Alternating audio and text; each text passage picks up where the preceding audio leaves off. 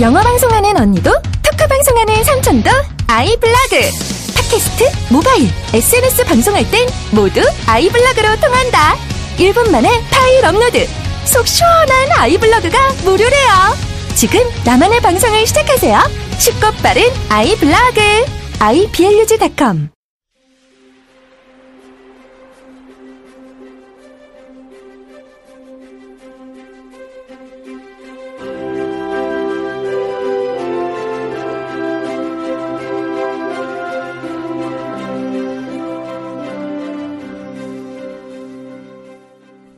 라디오 반민특위 사용 설명서 하나 개념 있는 여자들의 센 수다 라디오 반민특위와 개념 있는 역사 버라이어티 극장 라디오 반민특위를 격주로 진행합니다. 둘 자라나는 청소년들과 스마트 시대에 소외되어 있는 어르신들 및 주부님들을 위해 건전한 역사 버라이어티 라디오 드라마를 준비했으니 온갖 방법을 동원해 주변의 스마트 소외 계층에게 들려주세요. 셋 길면 5년, 죽도록 견디기 힘들 때에는 국민의 수다 코너에 나오셔서 자유롭고 세게 자신의 이야기를 들려주세요. 넷. 라디오 반민특위는 청취자들의 후원이 있는 한 진행자들이 장금이 아닌 강금이 될 때까지 계속됩니다. 농협 352-0399-131943 강삑분 앞으로 군자금을 보내주세요.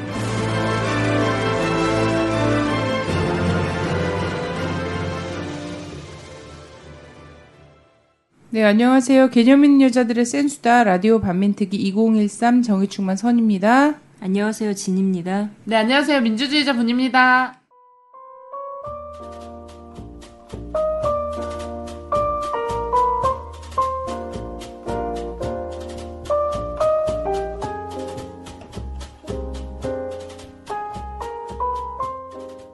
뭐 같이 왜 그렇게 얼굴 가리고 오신 한 분 또 있는데. 네, 서울로 휴가로 오셨어요, 이분이. 아, 그러니까요.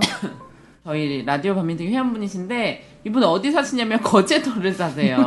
아니 그 좋은 데서 왜 서울로 네. 휴가를 다 오셨어요? 서울로 왜 휴가를 오셨냐면은 이 촛불에 참여하시기 위해서. 아니 그래서 휴가를 촛불의 네. 바다에서 네, 아 거제도 그래서- 앞 푸른 바다가 아니라 네, 그래서 숙소를 종로에 얻고 밤마다 촛불을 휴가 그 황금 같은 휴가를 그래서 언제 언제부터지? 지금 며칠 되셨죠?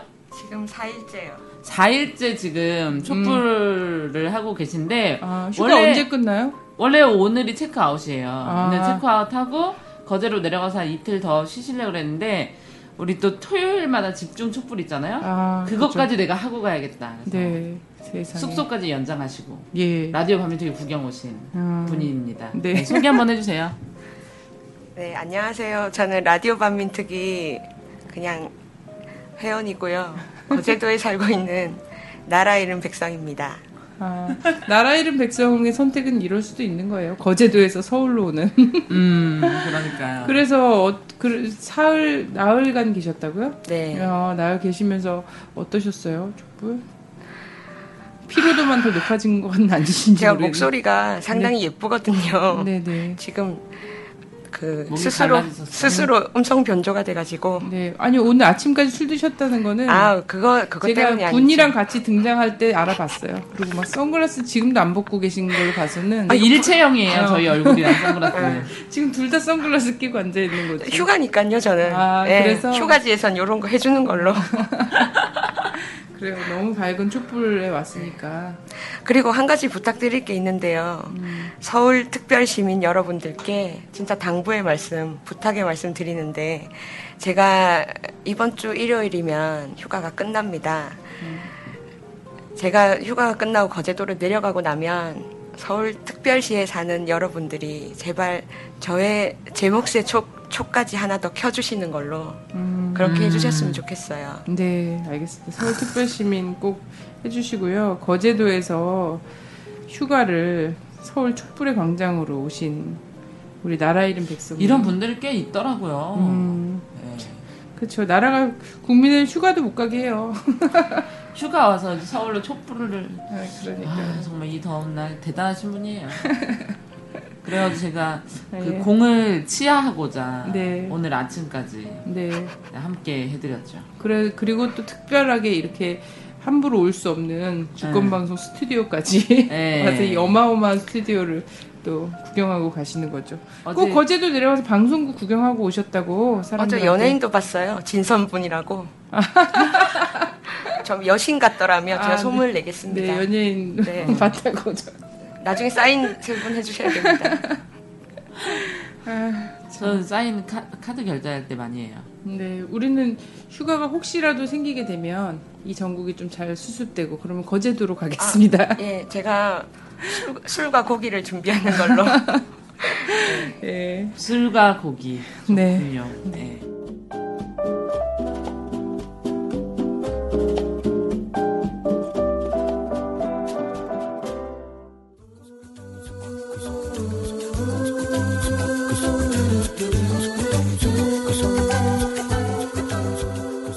아, 뭐 광고가 요즘에는 다들 이 촛불에 집중하시느라고 우리 라디오 반민특위도 좀 계속 촛불 집회를 계속 나가고 있어요. 그래서 좀 그래서 저희는 광고를 촛불 번개가 계속 집중 촛불마다 계속되고 있죠. 네, 근데 여기저기 칭찬이 아주 잦아요. 라디오 반민특위만한 카페가 없더라. 음, 깃발 봤냐, 간지가 잘잘 흐르더라. 뭐 이런 이야기들 많이 하시는데 뭐 부러우시겠죠, 다들. 네, 10일 날 집중 촛불이에요. 그래서 7시 시청 광장이니까 네, 3, 4, 5 시청 광장이 엄청 낭만적이지 않습니까? 네, 제 생각에 그런데 그래서 가족들과 오셔서 일찍부터 돗자리 쫙 까시고 앉아 계시면 될 것 같아요. 근데 10만이 모인다고 하니까요. 이거 좀 서두르지 않으시면 도로에 앉게 되는 일이 벌어지고요. 이날은 꼭 벌어질 것 같아요. 도로. 네. 예. 뭐 지금까지도 도로에 많이 계셨는데 네. 이날은 일찍 모이셔서 우리 단결된 또 힘을 하나 된 힘을 보여줘야 되겠어요. 네. 자, 11일 날은 촛불이 없어요. 근데 없는 대신 뭐가 있냐? 예, 이거 이것도 재미납니다. 예, 국정원 앞에서 음, 아, 국정원 앞에서 이런 걸 해본 적이 있을까요? 한 번도 네, 없습니다. 처음이죠. 네. 국정원 사실 앞에서. 많은 사람들이 내곡동이라는 이름을 이명박 이명박의 내곡동 사저 그 이권, 때문에 딱 처음 들어봤지 국정원 내곡동에 있었어? 이것도 그러니까 나는 잘 몰랐어요. 종로나 이런 데 있을 줄 알았어. 전 가봤어요. 그 안에. 예, 국정원 앞에서 5시에 국정원을 꽁꽁 싸매는 인간띠 입기를 한대요. 너무 재밌을 것 같아요. 그래서 11일 5시에 모여주시면 되는데, 이제 국정원이 내곡동이 어디냐면, 양재역이나 강남역에서 버스가 있대요. 그래서 407번, 408번, 440번, 462번, 네. 를 타시고 헌인릉이나 강남 서초 예비군 훈련장에서 내리시면 너무 구체적인가요? 대단한가요? 건너편에 육교를 건너면 바로 국정원이 있어요. 아, 찾아오시는 길이 거기부터는 안내가 돼 있을 것 같아요. 예, 거기 예. 사람들이 이제 모여 있을 거예요. 그래서 그날 지금 계속 하고 있는 우리 예술가들, 음, 예, 정말 간지나는 예술가들이 국정원 게이트. KGB 음, 국정원 게이트 버스킹이라는 음, 그런 활동하고 있잖아요. 촛불에 앞서서 항상 공연하시고 이 국정원 이야기를 알리시려고 그것도 11일 날 5시에 국정원 앞에서 한대요. 그래서 우리 국민들 국정원 얼마나 사랑하는지 어, 보여줘야 되니까 그날 글로 다 오시면 될 것 같아요. 네. 예. 그리고 우리가 이제 8월 15일이 저희 또 광복절이잖아요. 네. 8월 15일을 이제 기념해야 되는데 아무래도 시국이 시국인지라 14, 15일 날 1박 2일 일정으로 집중 촛불이 있다고 하거든요. 그래서 이게 확실히 지금 어디 논의가 확실한 건 아니죠. 그래서 어, 제가 이 장소와 시간은 제 트위터에 올리겠으니 저를 팔로우하시고 글로 모여주시면 되겠습니다. 네. 지령은 SNS를 통해서 음. 나가도록 하겠습니다.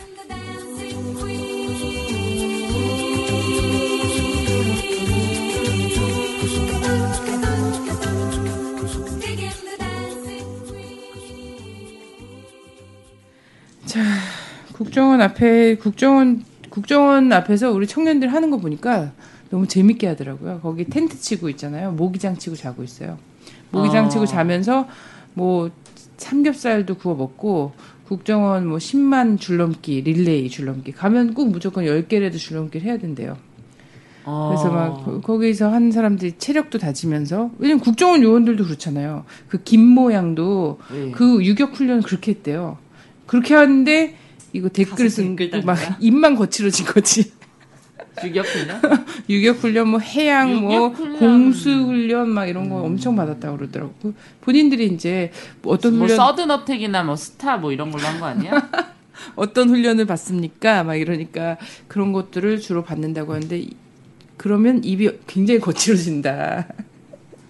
아. 국민을 향해서 그런 그, 쌍욕을 그 한다. 국정원 앞에도 지금 집회 신고를 내고 하는 거잖아요. 그렇죠? 그럼요. 예. 근데 제가 얼마 전에 그 SNS 상에서 보니까 그 국정원 앞에 집회 신고를 낸 청년한테 괴 문자가 왔다면서요. 당신 가족들을 토막 낼 겁니다. 두 번씩. 음, 이거 두 두. 번이나 보냈어요. 토막 낼 거야도 아니고 토막 낼 겁니다. 뭔가 약간 오피셜하지 않아? 아, 그러니까.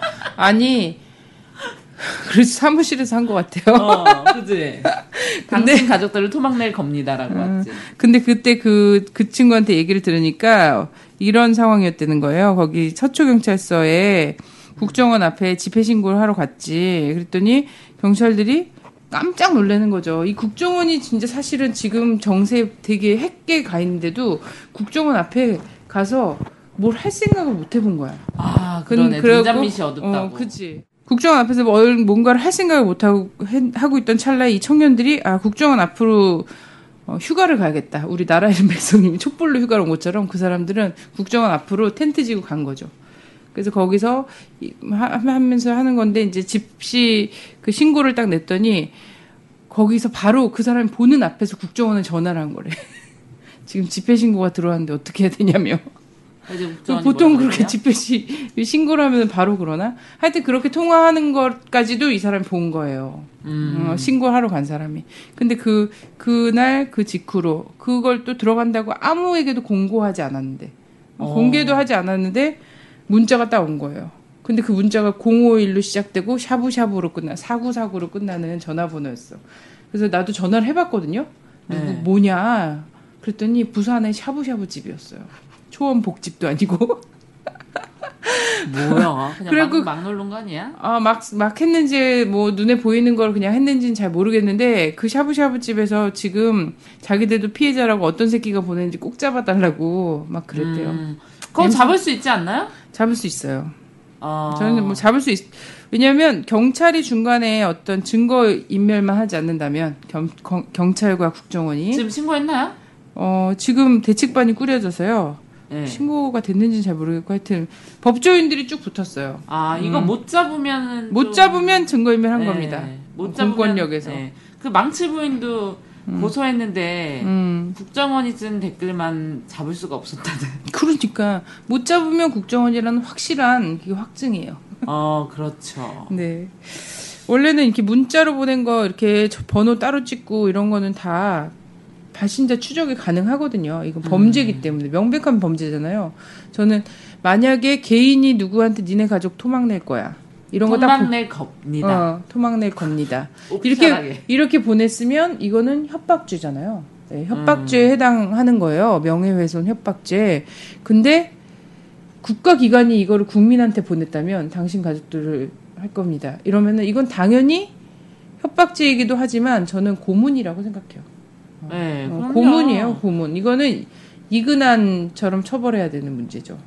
음, 아, 근데 진짜 섬뜩했겠다. 음, 근데 문제는 과거에 이제 70년대에 직접 고문까지 하셨던 김기춘 씨가 어, 비서실장으로 대통령 비서실장으로 됐기 때문에 전 국민을 깜짝 놀랐어요. 저 어제 제가 얘기해줬죠. 어제 밤 꿈에 나왔어요, 김기춘 씨가. 깜짝 놀랐어요, 진짜. 어, 어떤 어떤 모습으로 나왔나요? 아니 제가 김기춘 씨가 비서실장이 됐다는 것을 신문에서 딱 봤어요. 음. 딱 보고 나서 솔직히 말하자면 좀 쫄았어요. 음. 순간 아 좆됐다. 좆됐다. 김기춘 씨 유명하신 분이잖아요. 되게 엄청 이 어, 민주 인사들을 탄압하고 어, 조작 사건 만들어내고 이거 엄청 공안몰이를 막 했던 그래서 아 우리한테도 뭔가 피해가 있지 않을까 이런 생, 나약한 생각이 들면서 음, 잠이 들었는데 잠에 들었는데 꿈에서 김기춘 씨가 나왔어요. 음. 나왔는데 존나 젊은 거야. 74살인데. 어, 나는 그때도 생각에 74살이니까 그래 얼마 못 할 거야 이렇게 생각했는데 꿈속에서 얼굴이 팽팽해 아저씨가. 그래 너무 깜짝 놀랐어. 어, 참. 그래 그냥 김기춘 씨뭐 악몽이지. 내가 이렇게 스트레스 받고 있나 봐. 어. 자, 어, 어떠셨어요? 난 김기춘 씨가 딱 등장하는 걸 보면서는, 아, 이제 대놓고, 그렇죠. 이렇게 사람들이 어, 박근혜 대통령이 당선이 되면 유신의 추억이 된다라고 하면서 우리가 이제 2012년을 유신이 추억이 되지 않도록 만들기 위해 애썼지만 추억이 됐잖아요. 근데 이 추억이 완성이 돼서 돌아왔다. 그러니까 김기춘이 비서실장이 된 순간 유신의 추억이 아니라 유신은 완성된 거다. 이제 재완성. 신유신이다. 이런 이야기들 하고 있죠. 그러니까 아까 분님이 이야기하셨듯이 김기춘 같은 사람은 온갖 부정의 집합체잖아요. 그렇죠. 그래서 반역사적 인사라는 오명을 한 몸에 받고 있는 사람이 이 청와대 비서실장이 됐다라는 건 어, 이후 우리 한국 사회 앞날이 어떻게 펼쳐질까는 감히 상상하지 않아도 눈앞에 보인다 이렇게 말할 수 있겠죠. 저는 우리가 원래 그 박근혜 인수위 때 있잖아요. 인수위 때. 대통령직 인수위 때 유신 키즈들이 대거 등장했다. 이렇게 얘기했어요. 유신 키즈들은 유신 2세들이잖아요. 그때 그 뭐야 박정희 정권 안에서 그 아버지들이 활약했다면 그 아들과 사위와 이런 사람들이 쭉 음, 그. 인수위에 있었는데 웬걸 유신 키즈들이 아니었어. 유진의 몸통이 나왔어. 어, 유신 본당들이 다 그 자식들을 쓰는가 했더니 다시 그 사람들을 쓰고 있는 거야.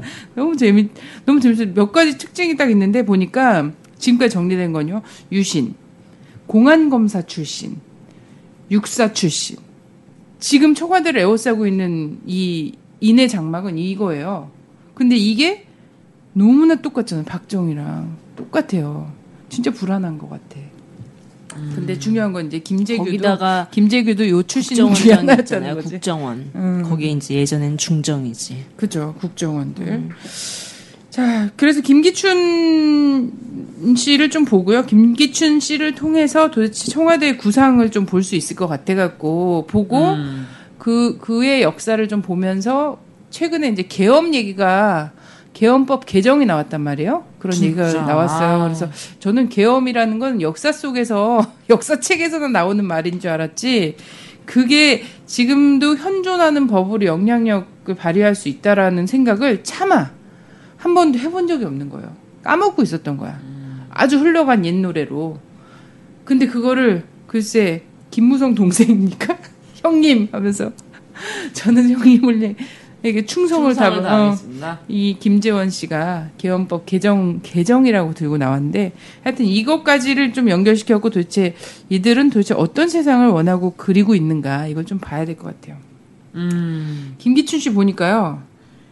이 사람은 완전 어떻게 이렇게 출세를 빨리 했는지 잘 모르겠는데 그 하는 일을 보면 왜 출세했는지를 알수 있죠. 아니 너무 음. 빨리 그 아니 더러운 짓은 다 맡아서 했더라고. 예, 검사가 되자마자부터 사실상 이제 그 뭡니까 청와대를 보필하는 직으로 20대부터 다 했더라고요. 아, 그 전에 정수장학회 일기 장학생이었어요. 네. 거기서부터 시작된 거지. 그러니까 이렇게 키워진 사람이기 때문에 공안 검사가 되고 이렇게 했나 봐요.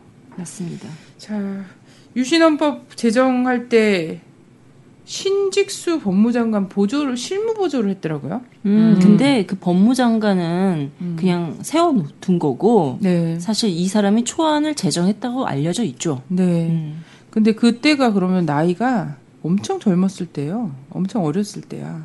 보니까 39년생이거든요. 근데 71년도 유신헌법 제정에 참여를 참여를 하고 초안 작성을 했다는 거예요. 정수 장학회 일기 장학생이었으니까. 그리고 나서 74년도에 그 유경수를 쐈다고 얘기되고 있는. 하지만 유경수는 다른 총알에서 맞아서 죽었다라고 지금 막 얘기가 오히려 이것이 정설이다라고 사람들한테 얘기가 많이 되고 있는데 문세광 문세광을 직접 수사를 했어요 74년도에 그러니까 이때부터 정치 조작 사건이나 이런 데는 이 사람이 걸려 있었다는 거예요. 걸쳐 있었다는 얘기. 아, 음. 그리고 중앙정보부 대공수사국장 했다 그러잖아요. 부장. 그렇죠. 예. 74년부터 79년까지 했더라고요. 그 중정의 대공 수사국 부장만이 아니라 중정 부장의 비서관, 그 대공 수사국장까지. 음. 그러니까 수많은 간첩 사건들을 몸소 만드신 분이죠. 근데 74년도부터 79년도를 보면 어떤 때냐면 유신으로 완전 유신 그 유신이 가장 발악하던 때 때죠. 유신과 긴급 조치 시대죠. 음, 그 시대예요. 그래서 그걸로 그 간첩몰이와 총력 안보 이걸로 온, 온 세상을 휘어잡고 있을 때라는 거죠. 그리고선 79년도 박정희가 가기까지. 뭐 이런 거 아닙니까? 근데 박정희가 간 대로 끝났으면 문제 뭐 음, 덜했을지도 모르는데 이후 뭐 전두환 시대에도 김영삼 시대에도 탄탄대로였죠. 네. 뭐 강기훈 유서대필 사건의 검사 중에 1인이었던 건 분명하고 음. 또 김영삼을 대통령으로 만들기 위해서 유명한 초원복집. 그렇죠 초원복집 우리가 남이가의 주인공이잖아요. 거기서 가장 음. 사실 92년도에 초원복집 사건을 딱 하면 지난번에도 우리가 얘기하긴 했었는데 안기부 부정선거 개입 이런 거 얘기할 때 초원복집 몰려앉은 사람들의 면면을 보면 대부분은 이 정보기관과 관련된 혹은 뭐 정부 기관과 관련된 부산 쪽 인사들이잖아요. 그렇습니다. 근데 이 사람은 법무부 장관이었다는 음. 거. 법무부 장관이 부산 초원복집가 갖고 얘기를 했으니 사실 그 자리의 주무자는 누구인가라는 거예요. 그렇습니다. 그 초원복집 사건이 주범으로 몰려서 사실 법무부 장관 자리를 거의 떠나야 되는 상황까지 된 거잖아요. 이때 법무부 장관 좀, 어, 뭐, 93년도에, 93년도에 이 초원복집 사건이 사실 재판에 됐단 말이에요. 불법 선거, 뭐 이런 걸로. 재판에 회부되고 막 이렇게 했었는데, 이때 또 이 사람의 실력이 또 발휘가 되죠. 93년도 1월 달에 정초에 법조 그 출입 기자들 있잖아요. 법조 출입 기자들한테 어 양주 양주들인데 그 양주 종류가 뭐였지? 로얄 샬루트 어 로얄 샬루트하고 또 발렌타인 어, 다 기억이 안 나. 아니 안, 안 드시니까 전다 아. 알아요 그래서 그래서 그런 거를 나름대로 조금 영향력 있는 신문에는 그런 두 종류의 양주를 뿌렸고 그다음 좀 급이 떨어지는 데는 인삼 세트 인삼 세트나 시바스리가 이런 걸 보냈대요.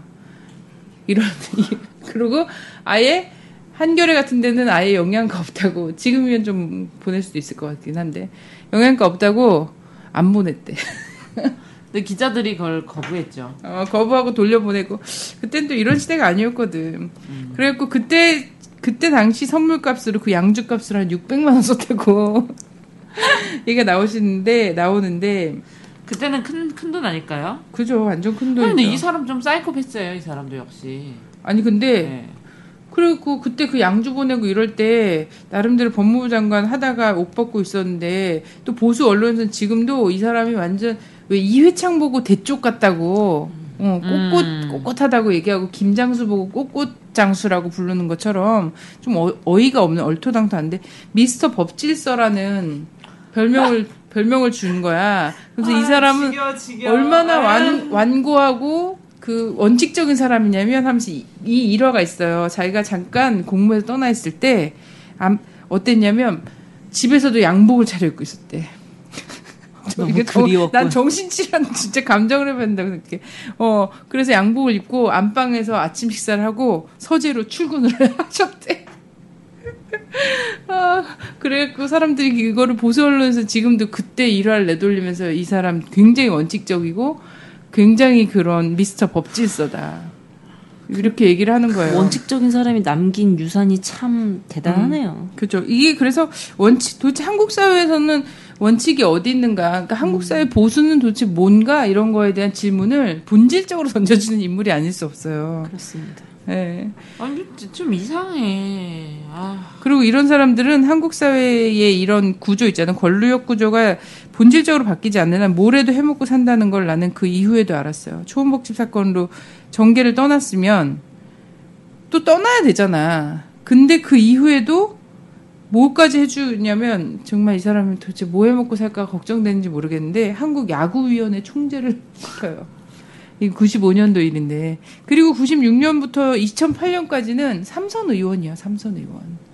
어떻게 이런 사람이 한국에서 2000년대까지 삼선 의원을 해 먹을 수가 있냐는 거예요.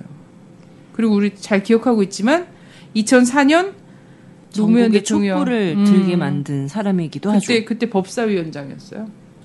국회 법사위원장. 그래고 그때 나는 사실은 모르겠어요. 강기훈 유서대표 사건 이나 칼기 때나 칼기도 또 관련 있다고 하고 문세광 사건 때나 중정에서 얘기했던 그 숱한 고문과 뭐 이런 사건 때는 내가 너무 어렸거나 태어나기 전이었거나 막 이런 예? 이런 때 태어나기 전이었던 거 하나도 없네. 그런 그런 상태였지만 이땐 김기춘 씨 얼굴 진짜 많이 나왔어요. 탄핵 때. 예, 막 그때 그랬죠. 하야해야 된다고 처음으로 발언을 하고 음, 예, 자기가 막. 서류 들고 다니면서 예. 막 아, 헌재 찾아가고 막 이런 거 이 사람이 다 앞장서서 막 했었거든요. 좀 이상하세요. 그리고 좀 이 미스터 법제서신데 약간 인권의식이나 음. 법에 대한 개념 상당히 떨어지세요. 네, 그, 그 네. 법에 대한 개념은 유신헌법에만 있어요. 내가 아. 보기에. 유신헌법과 국가보안법만이 이 사람한테는 법이야. 그래서 국가보안법 그 수감자들은 변호사 접견을 제한해야 된다는 음. 그런 법 개정을 하려고 했었다는. 그러니까 앞으로 나는 청와대가 무슨 일을 할지가 이 사람이 아니 나는 그래서 그 이후에는 약간 정치 어떤 거에만 좀 관여하고 있잖아요.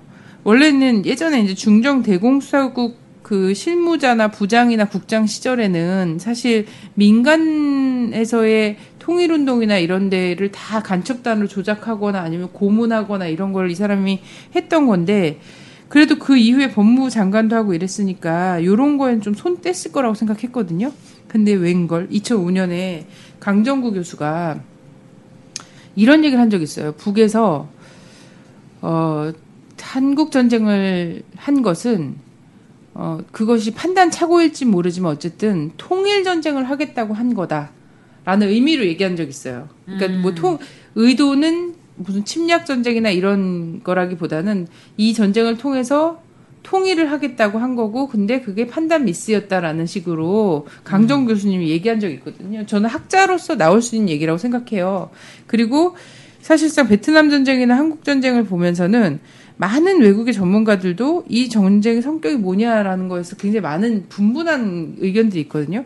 근데 강정 교수님 그런 얘기를 학자로서 한 걸 갖고 근데 그거를 그래서 통일 전쟁이 옳았다라고 얘기한 것도 아니고 통일 전쟁 한답시고 했는데 사실 판단 미스. 판단 미스였다라는 얘기를 사실 강정 교수는 한 거였는데 이걸 갖고서는 이때는 이때는 국회의원 때잖아요. 이때 네. 국회의원 때인데 이 사건을 자기가 막 크게 정치적으로 막 얘기하면서 이거 봐라 이러면서 친북 세력들이 바로 하고 있고 막 이러면서 자기 뭐라 그래야 될까요? 후배죠. 지금 현재 법무부 장관 하고 있는 황교안 황교안 현 법무부 장관이 그때 이 사건을 맡아서 하게 했어요. 그래서 이 수사 지휘를 황교안 현 법무장관이 그때 당시 검사로서 막 했었는데 이거를 하게 한 사람도 김기춘 씨라는 거예요. 그러니까 2000년 중반 이후에 2000년 6.15 이후에도 계속해서 이 70년대 중정 대공 수사국에서 했던 그 오래된 버릇을 버리지 못하고 국회의원 자리에서도 그 지, 지도를 다 하고 있었다는 거예요. 엄청 그 싫어하잖아요. 음. 진보 세력들을 김기춘 씨 엄청 싫어하세요. 그럴 수밖에 없어요. 아주 아주 강도 높은 발언만. 어, 하셨죠. 70년대 이 74년부터 79년까지 중정에 있으면서 이 사람에게 직접 고문 당했다라고 얘기하는 사람이 지금 살아계신 분들이 있어요. 어. 간첩단 사건 조작하는 과정에서 그런 경우. 근데 그 사건들이 지금 대법원에서 어떤 판결들이 나고 있는 거는 다 우리가 알고 있는 사실인 그렇죠. 거죠. 그리고 사실 91년도 강기훈 유서대필 사건 같은 경우에도 이때 당시 법무부 장관이었잖아요. 법무부 장관이고 근데 유서대필 사건이 사실 조작이다. 이 사람이 억울하게 옥살이 한 거고 이게 다 밝혀졌고 이분은 지금 응? 가남 이런 이런 상태인데 전 진짜 그래갖고 제가 범죄자잖아요. 왜 트윗에 날렸어요. 강기훈 씨한테 사과는 했냐 이러고서 날렸거든요. 아, 이 사람들 직접? 김기춘 아니 응. 김기춘 트윗 하겠어요 이런 사람들이 트윗 안 할 거라고 아, 생각하고 악마의 악마의 계정이 계정- 생각할 거야. 계정이 100번은 깨질 거라고 생각하고요. 김기춘 씨가 강기훈 씨에게 사과는 했는지 제대로 사과는 한번 했는지 궁금하다. 이렇게 썼던 사람들이 말도 되지 않는 호기심이라면 나한테 그럴 리 없는 너무 사람들입니다만 판타지 소설인데요, 그건. 그래서 제가 좀 환상에 조금 그랬어요. 하여튼 강기훈이란 이름을 같이 기억하길 바랬어요. 저는 김기춘 씨라는 사람이 또 나오고 있는데 노무현 대통령한테 사이코라고도 했잖아요, 옛날에. 음. 진짜 사이코 음. 아닙니까? 자기 감정을 안방에서 밥 먹고 양복 사이코다. 입고서는 서재로 출근하는 게 사이코 아니면 정말 힘들어요. 그리고 브리핑 할때 예. 이번에 이렇게 얘기했어요.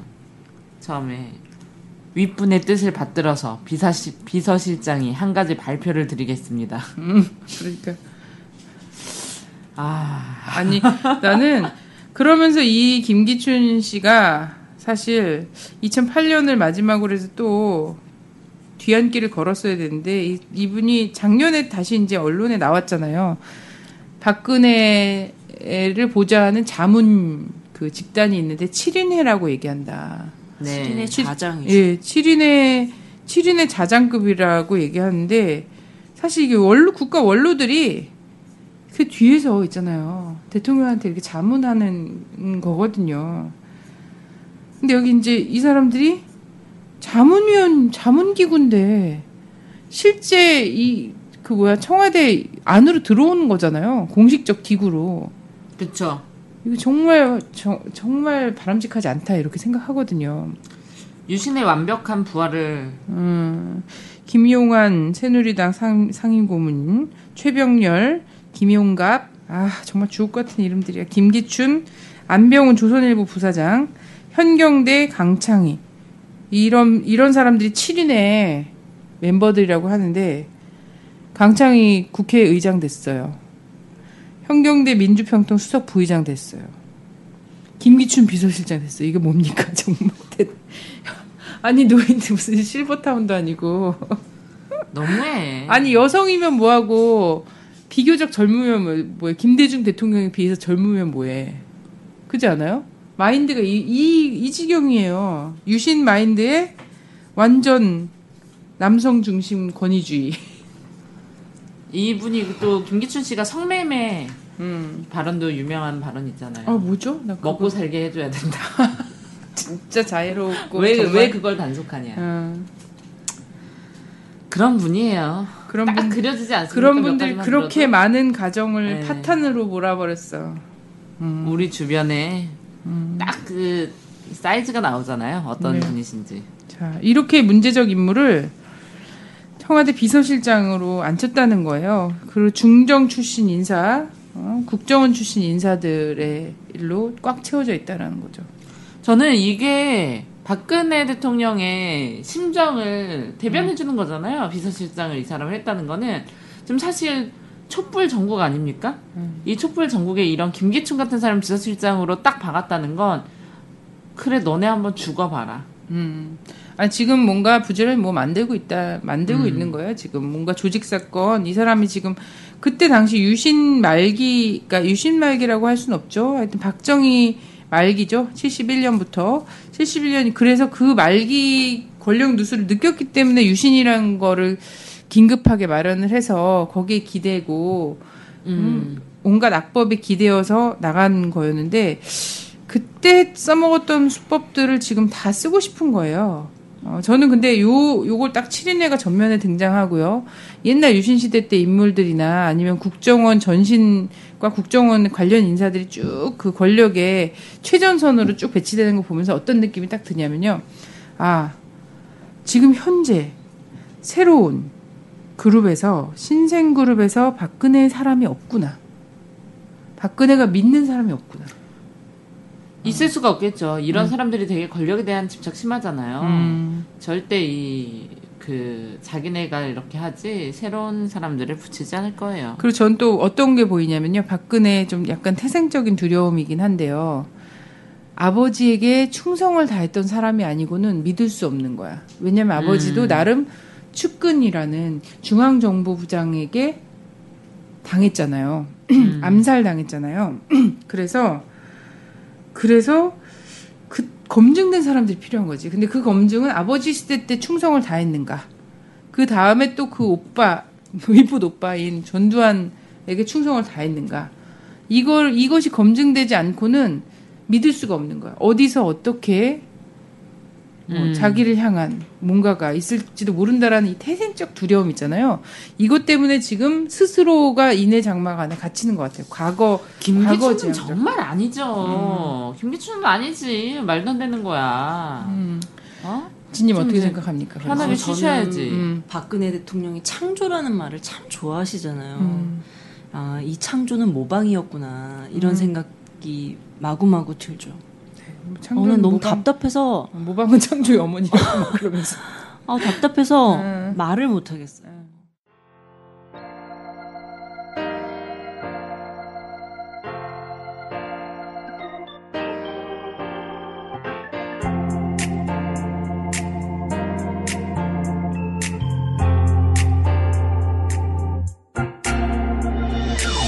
웬만하면 신경 끄고 살려고 했지 열내봤자 나만 손해인걸. 적반하장 후안무치 범죄공화국. 아무런 희망이 없는 걸. 하지만 아무래도 이건 아니야.